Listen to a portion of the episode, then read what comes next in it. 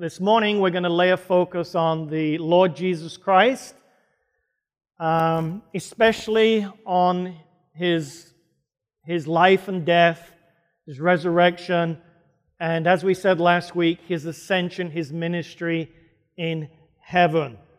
The text I've chosen is in the book of Romans, so take a Bible. Romans 8, verse 34. Romans 8, verse 34. And if you're using a Bible that is in the pews, we're on page 1758. 1758. Let's bow our heads as we open God's Word. Father in heaven, we're opening your holy Word. So we need help. We need help to understand. And we probably need more help to actually apply these truths to our lives. So that our lives, our characters will be molded and shaped day by day, week by week, into the lovely image of the Lord Jesus Christ.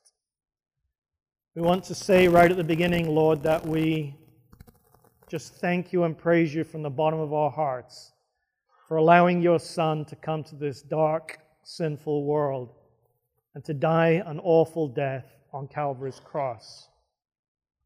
And the paradox is, Lord, that we are to celebrate the death of Jesus because without his death, we would all be lost for eternity. So we thank you, we praise you and, and uh, take these few words that are going to be said this morning, Lord, to shape us into the Lord Jesus Christ. In his name we pray. Amen. Romans 8:34. Why don't you read it with me no matter what translation you have? Who is he that condemns? Christ Jesus who died more than that, who was raised to life, is at the right hand of God and is also interceding for us. The reason I felt impressed to take this verse and say a few words on it was that phrase right at the end where it talks of Jesus Christ interceding for us. It fits in very well with where we left the message last week with the Lord Jesus Christ ascending up to heaven and being exalted, and also, of course, interceding as high priest for you and for me, those of us that are believing in Jesus. And this message is for those that believe in Jesus. So I hope the majority of you here this morning, I hope all of you, have come to the point in your life where you believe and you trust in the Lord Jesus Christ. This morning we're going to have a communion service, which simply means that we're going to take some symbols. Talked a little bit about symbols this morning in the book of Revelation. Well, here's two other symbols this bread and this grape juice symbolizing something of the Lord Jesus Christ, symbolizing his life given for us on the cross. And we can read about that in places like Matthew 26 and, and other places in Matthew, Mark, Luke, and John. And then in John chapter 13, we can also read about how Jesus washed the feet of the disciples because a huge issue with them was pride. And that can be a big issue for you and I. And I don't know of anything that can, can get rid of our pride quicker than focusing on Jesus Christ. The kind of life that he lived, the death that he, he paid for, for you and for me. So if any of you have a problem with pride, spend extra time looking at the humility of our Lord Jesus Christ. And you will be transformed. You can't spend time with this book truly wanting to know the heart of God and not be transformed, right? This is one of the great weaknesses now in the Christian church that Christians are not spending the time they need to in the Word of God. This is God's love letter to us. It's, it's a way, whether we like God's way or not, it is a way that God has chosen to draw us closer and closer to Him. If somebody says, Well, how do you know God's will? It's in here.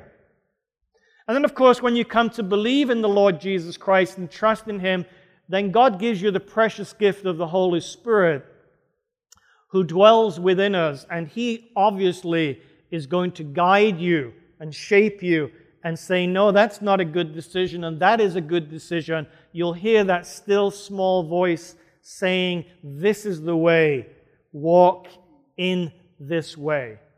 It's the way to eternal life. Now, in this passage here, Romans 8, verse 34, I could, I could bring in verse 33, though I haven't necessarily planned to do that. We're in, a, we're in a law court. We're in a courtroom. It's that kind of language. And the Apostle Paul has been trying to show in eight chapters exactly what God did for us when Jesus died on the cross. When he lived for us, when he died for us, what's really the implications of that? So, he says in verse 33 Who will bring any charge against those whom God has chosen? God does the choosing. We do not wake up one morning and say, I think it would be a really neat idea to follow the Lord Jesus Christ. God has already placed his finger upon you. There's not a person in this room this morning, if you've come from your own volition, you've not been forced to come here by a parent or, or some, some other circumstance, but you come here of your own volition, that is God working in you. We have to recognize these are the ways that God, God works. So God chooses in verse 33, and God also justifies. And the only reason that God can justify the chosen ones is because the chosen ones have believed in God's greatest gift to the human race, the Lord Jesus Christ. We're not just believing in Jesus as a good man. That's not the most important thing. We're believing in Jesus as the one that God the Father sent to die for our sins. Our sins were placed upon the innocent one. Isaiah 53, Galatians chapter 3, I think it is. So he who was without sin becomes sin for us in the sense that he takes our sins upon himself. Now, he did that 2,000 years ago before you were born or before I was born. So, all of your sins, past, present, future, are all laid on the Lord Jesus Christ. Do you believe that? As we, take, as we partake in a little while of the emblems that I was just talking about, the bread uh, and the, the grape juice, uh, do we believe that Jesus, uh, Jesus' death was for us? For us. You know, when Jesus talks about that bread and wine, he says, This is for you. And I have preached some sermons specifically on that for you. In a sense, Paul says the same thing in these passages here. The only reason that Jesus came and lived the perfect life he did was for you. And I would encourage you there's two ways you need to think of this uh, salvation of Jesus. You can think of it in a corporate way, and the Bible does that when it talks of God's family, God's church. And you also can, can think of it individually. Now, some of, our, some of our people have a hard time believing that Jesus died for me. If I was the only individual on planet Earth, would Jesus really come for me? Absolutely, he would come for you. God loves you with an incredible love, more than you can ever begin to, to, be, to understand. So Jesus has come for you. Individualize it, make it, make it your own. So he lived the perfect life, and all, all of our sins were laid upon him, and he died that death on the cross. So here it says, after he talks in Romans 8 of the ones that are chosen, the ones that are justified, who is he that condemns? Now, there's different ways of translating Christ Jesus who died. There's different ways you can ask it as a question or not. The idea that Paul seems to have in mind is it possible that Jesus has a charge against us? It's kind of a strange thought, isn't it? Is it possible that the Lord, we know that God the Father has just, uh, through Jesus Christ, has justified us. But is it possible? Is there, the remotest? Paul is trying to find any possibility that the one who is in the courtroom could have any possible charge that would stick against the accused. And so he seems to be throwing in in verse 24 is there a possibility that even Jesus Christ could have such a charge against some of us? And then he, can, he says here in verse 34 Who is he that condemns Christ Jesus, who died? More than that, who was raised to life. So he mentions the death, and of course, he's mentioned the death of Jesus many, many times in the book of Romans. So we're not going to necessarily dwell for just more than a few seconds there, but hey, no, Jesus can't have a charge against you because he died for you. But more than that, he was raised to life. Not just raised to life, as though this would be something pleasing to the Father or something that he had to do because he is, after all, God, but he's raised to life for you. He didn't do it for himself, he did it for you. He died. More than that, was raised to life. Are you all looking at your Bibles now? Make sure I'm preaching the truth here. Note the steps, note the blocks, get them in your head. You need to do that. Because I tell you, if is anyone that condemns? Yes, there is. We know that the devil's going to try and do it, even though since the cross it's not legit. But he'll do anything he can to discourage you, to depress you, to pull you down. We know that's his business, diabolos, the great accuser. Your enemies could accuse you, they could condemn you. They could say, well, Fred says he's this, this, and this, but look at how he lives. Even your own conscience can condemn you. First John, read First John. He deals with that. There must have been Christians that had very, very sensitive consciences in the first century. They had a hard time really believing that there's not something that could condemn them. So, condemnation is the negative. The opposite of condemnation is what?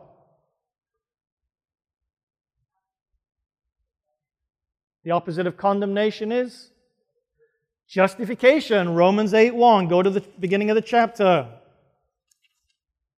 Therefore, there is now no condemnation for those who are in Christ Jesus. Why? Because they're justified through faith. It's as though God says, when the sinner, any sinners here this morning, in fact, some of you might wonder, I don't know that I even should take this bread and the wine. Let me encourage you that the bread and the wine is for sinners.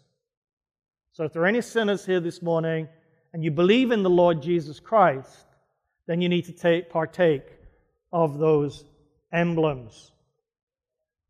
But the one that is in Jesus Christ, the one that is, in fact, a better way of understanding what God has done for us is the phrase where Paul talks about in Christ Jesus.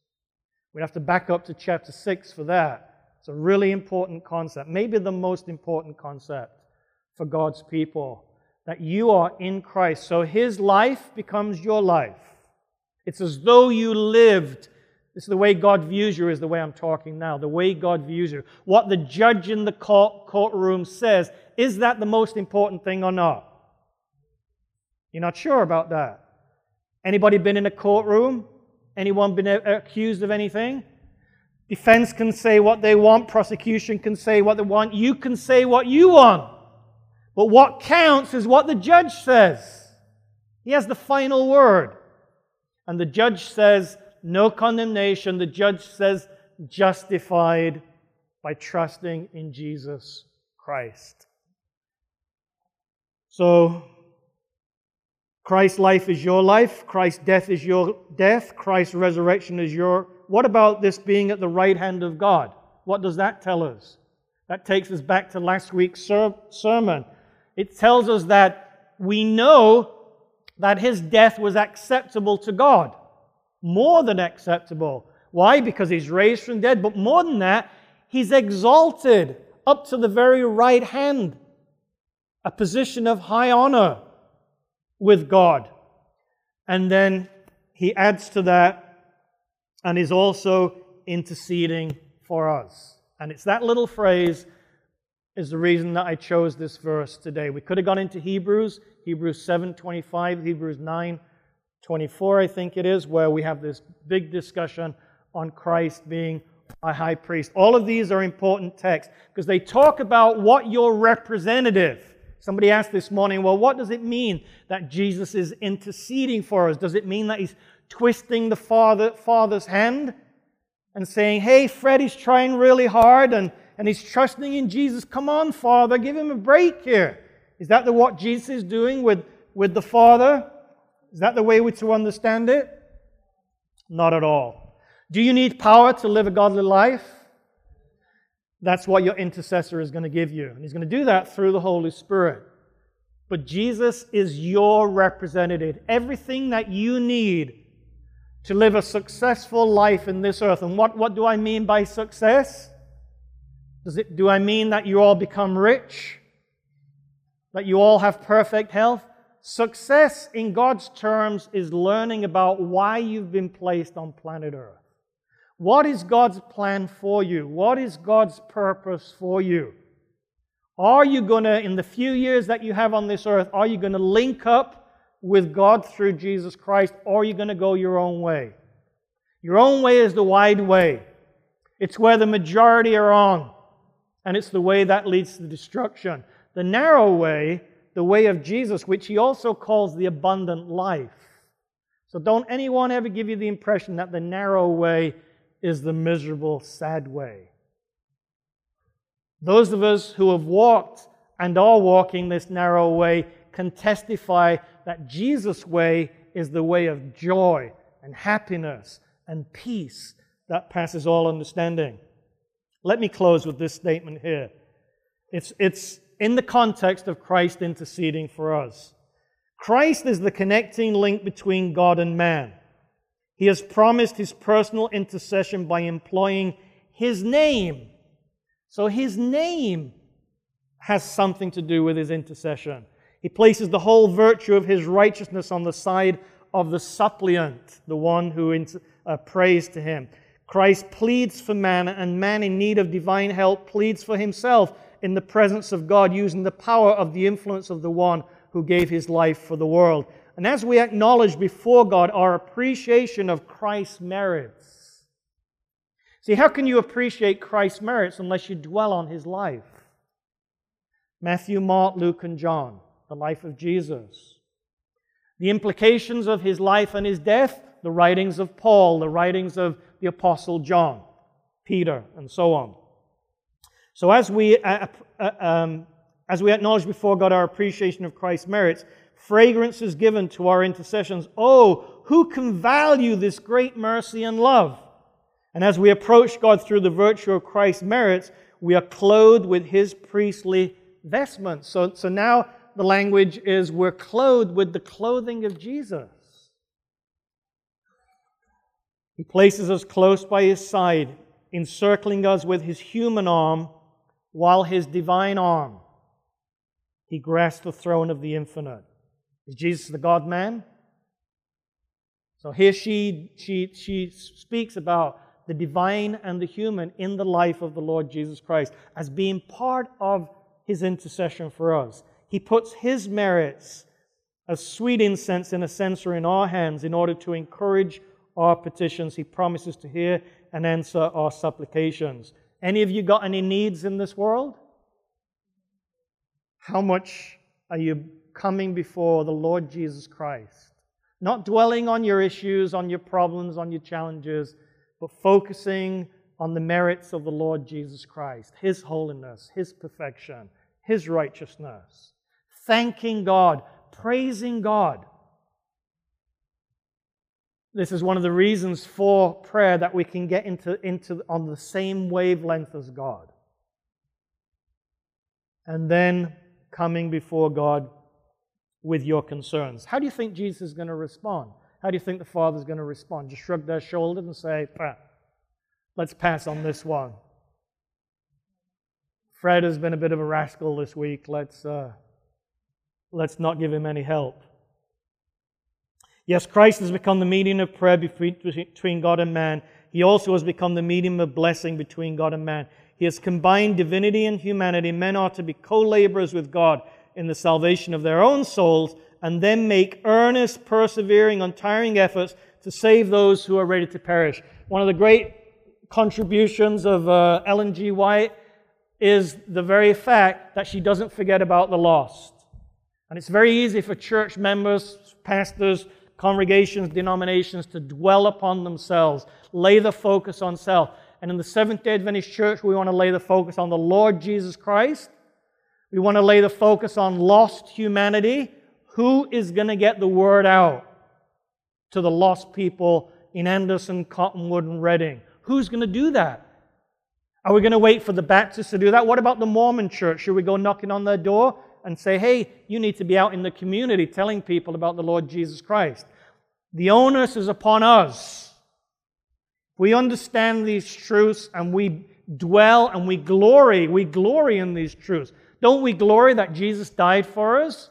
Isn't that what this whole service is about today? That he was raised from the dead for us, that he ascended up to God for us, he's interceding for us. Isn't this glorious, glorious truth? Well, let's make sure we share it with someone. But people don't want to hear. Well, have you tried? Barney tried, and he told me about it on Tuesday evening. And I tried to encourage Barney, and I said, Barney, you don't know how God can take those few words that you, sh- uh, you, you shared with a waitress. You just don't know. None of us will know. I mean, some of us will know because we see someone come to Christ and we see them get baptized and we see them follow Jesus Christ for the rest of their life and we disciple them.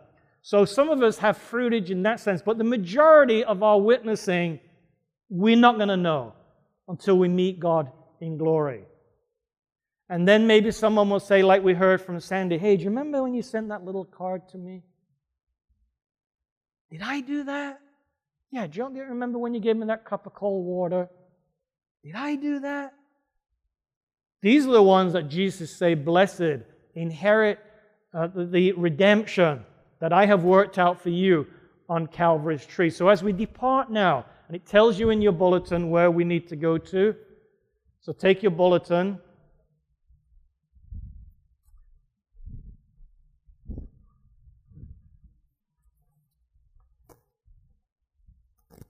The women, Hinton Hall East, the men, Hinton Hall West, families, in the junior room, which is out to the left here, and children, uh, story and song time in room one. So we're going to separate in just a moment and go to those places. Some of you may want to stay in the sanctuary, and then after 10, 15 minutes of washing one another's feet as Jesus Christ encourages us to do. Isn't that a strange thing to do in the 21st century? Except Jesus told us to do it and says that we would be blessed if we do it. And hey, if you feel that you've, you've let your Lord down, you've let your fellow man down, when we're washing one another's feet, that's the time to take care of that. Right? When you come back in here, you're coming back to celebrate. So that's when we should see lots of smiles on our faces. It's as though we leave the sin outside these doors. And when we come in here to celebrate the bread and the and the, the grape juice representing the body and the blood of Jesus Christ, then we're here to celebrate. Is it solemn? Yes, it is. Should, it, should we be joyful? Yes, we should. Let's ask God to help us to understand uh, what that means. Let's pray. Father in heaven, as we separate now, we ask for you to guide your people. There's a lot of truths that we need to understand, that we need to apply. But Lord, when it gets down to Christianity 101, we are the sinner, Jesus is the Savior. And we're celebrating today the sacrifice of our Lord Jesus Christ. And we thank you over and over again from the bottom of our hearts for the sacrifice of our Lord Jesus Christ on our behalf. May he come back soon. In his name we pray. Amen. God bless. Let's uh, separate at this time.